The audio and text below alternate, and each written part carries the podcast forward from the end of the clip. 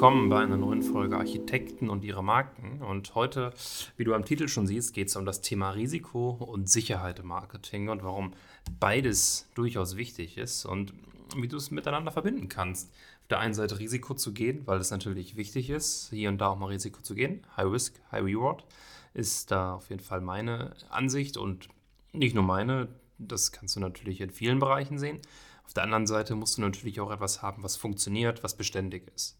Und bevor wir da reingehen, ist es ja meistens so, du fragst dich im Marketing, hey, was funktioniert für mich?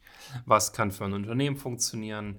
Was funktioniert vielleicht auch bei anderen? Du siehst dann so vielleicht ein befreundeter Unternehmer, der macht andere Sachen im Marketing, der ist jetzt mit der neuen Technologie um die Ecke gekommen, der macht auf einmal E-Mails, die er rausschickt, E-Mail-Marketing und du denkst dir, hey, das, das muss ich auch bei mir umsetzen. Und das ist meistens ein Fallstrick, den wir da erleben, denn bloß weil es woanders funktioniert, heißt es ja nicht direkt, dass es auch bei dir zu 100% funktioniert. Bei ähnlichen Situationen ist das durchaus wahrscheinlich, dass es funktioniert, aber es ist trotzdem irgendwo auch ein Testballon, ein Test, der aufgebaut werden muss.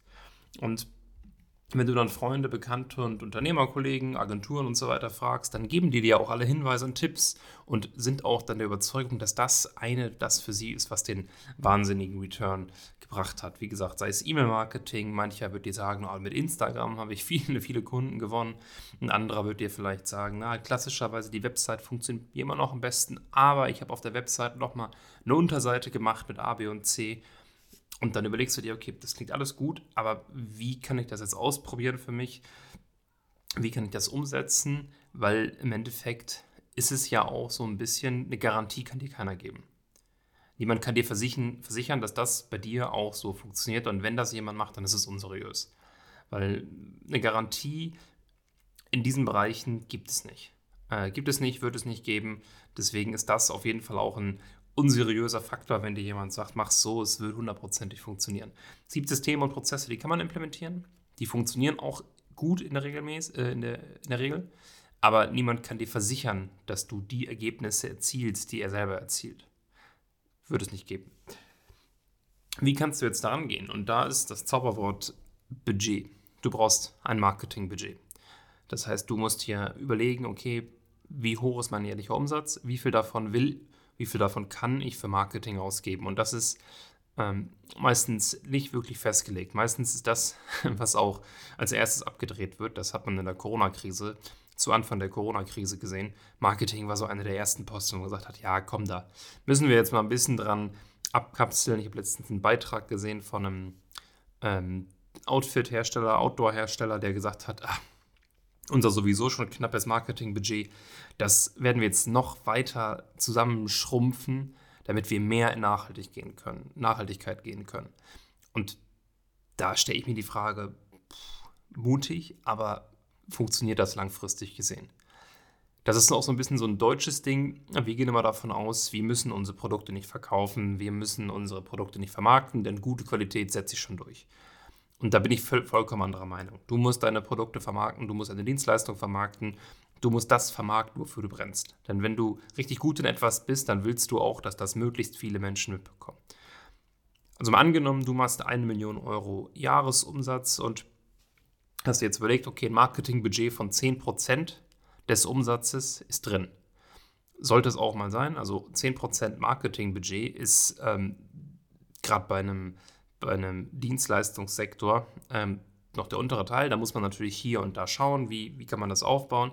Aber wenn du dir ähm, anschaust, mh, hm, bei bestimmten Budgets oder so, und lass es vielleicht uns auch so rum machen, bei 1 Million Euro Ausgaben und 2 Millionen Euro Umsatz, 100.000 Euro, also 10 Prozent des Budgets geht für Marketing drauf, ist das schon absolut gut, äh, ausbaufähig nach oben. Wenn du dir Unternehmen anschaust, die zum Beispiel nur Dienstleistungen erbringen, die auch wahnsinnig äh, wenig Personalaufwand ähm, erfordern, dann ist das Marketingbudget meistens die Haupt, ähm, Hauptkostenpunkt. Ich will es jetzt mehr mal Investitionen nennen. Ähm, genau, aber nehmen wir an, du hast 100.000 Euro zur Verfügung. Und dann musst du dir überlegen, ähm, für welche Posten gebe ich das aus. Da haben wir das Thema Website, da haben wir das Thema Social Media, Thema E-Mail-Marketing. Für die Architektur ist Fotos ein riesen, riesen Thema. PR, also in Artikeln zu erscheinen. Man muss teilweise ja auch ähm, in den Artikeln Werbung schalten oder in den Artikeln, äh, in den Zeitungen Artikel bezahlen. Das kann da manchmal auch durchaus helfen, wenn es zur Strategie passt. Und das sind alles so Punkte, die du dir als ähm, Standard, als, ja, wie, wie soll ich, als Sicherheit auch mit äh, in dein Marketing verbinden solltest. Also deine Budgetierung, Budgetierung ist dort eben wichtig, dass du weißt, okay, wie viel Geld gebe ich ungefähr wofür aus. Ähm, Thema Website, eben Optimierung, ähm, Social Media laufende Betreuung, Messen äh, wird auch wieder kommen nach Corona jetzt. Digitale Messen, Online-Messen gibt es ja schon heute. Und da eben zu schauen, okay, wo und wie kann ich präsent sein und das dann auch so aufbauen, dass du wirklich einen ganz, ganz konkreten Überblick über deine Budgets hast. Das ist extrem wichtig, dort nicht im Blindflug zu sein.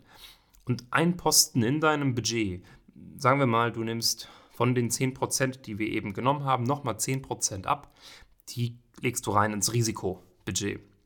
Das heißt, das ist Kapital, wo du sagst, hey, damit gehe ich ein bisschen ins Risiko und kann auch mal was wagen. Das heißt, wenn jetzt ähm, dir bekannter Unternehmer vorschlägt oder auch ähm, du online gesehen hast, dass die Strategie XY, die du jetzt mal ausprobieren möchtest, die ist äh, cool und mit diesen 10% oder die findest du cool, mit diesen 10% gehst du dann da rein und äh, kaufst dir quasi die Strategie ein, kaufst dir diese Umsetzung ein. Und natürlich kann man auch verhandeln und so, dass es dann äh, zu deinem preislichen Rahmen auch passt.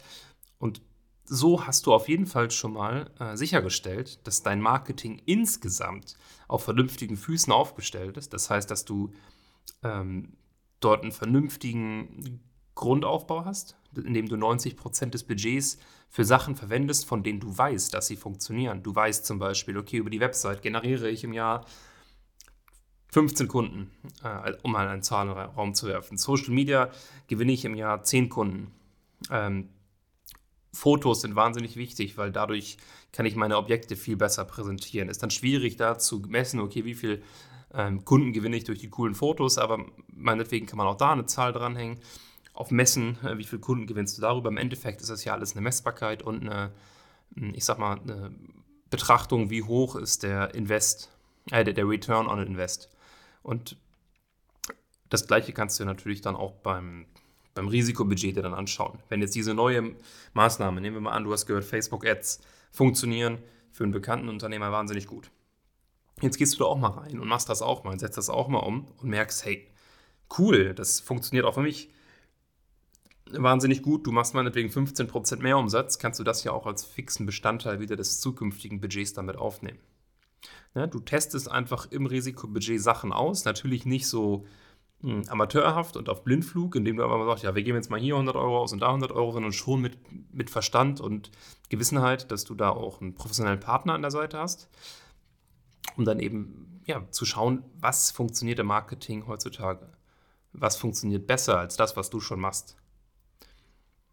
Und damit soll es mit der heutigen Folge eigentlich auch schon fast gewesen sein. Ähm, wenn du einen Partner brauchst, der dir mal grundsätzlich Möglichkeiten aufzeigt, wie du dein Marketing ein bisschen in Richtung deiner Personenmarke aufstellen kannst, wie du deine Person in den Mittelpunkt deiner Vermarktung stellen kannst, um damit nicht nur die Projekte zu gewinnen, in die du richtig verliebt bist, die dir richtig Spaß machen, für die du brennst, sondern gleichzeitig darüber hinaus auch noch die besten Mitarbeiter für dein Unternehmen zu gewinnen, denn Großartigkeit zieht immer Großartigkeit an, dann vereinbar dir einfach einen Termin mit uns über whitespace.de slash Termin. Der Link ist auch in den Show Notes. Und dann sprechen wir mal grundsätzlich darüber, wie vielleicht auch dein Marketingbudget äh, im nächsten Jahr aufgebaut sein kann und was wir dort an äh, ein, zwei Sachen vielleicht auch mal gemeinsam ausprobieren können, wo du vielleicht jetzt aktuell noch nicht den Kopf für hast, aber wo wir einen riesen, riesen Return on Invest hinbekommen können. An dieser Stelle bedanke ich mich fürs Zuhören und will noch eine Anekdote zum Schluss mitgeben.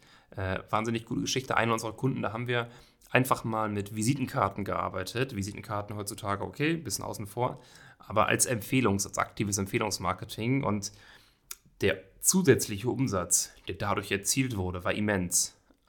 Einfach nur mal so ein kleiner Gedankentwist. Das heißt, es muss nicht immer das TikTok sein oder sonst was, sondern bisschen über den Tellerrand hinausschauen. Wenn dir diese Folge gefallen hat, dann abonniere gerne den Podcast, lass eine Bewertung da auf Portalen, auf denen es geht. Und dann freue ich mich auf die nächste Folge. Und bis dahin wünsche ich dir natürlich noch einen wundervollen Tag. Mach's gut, ciao.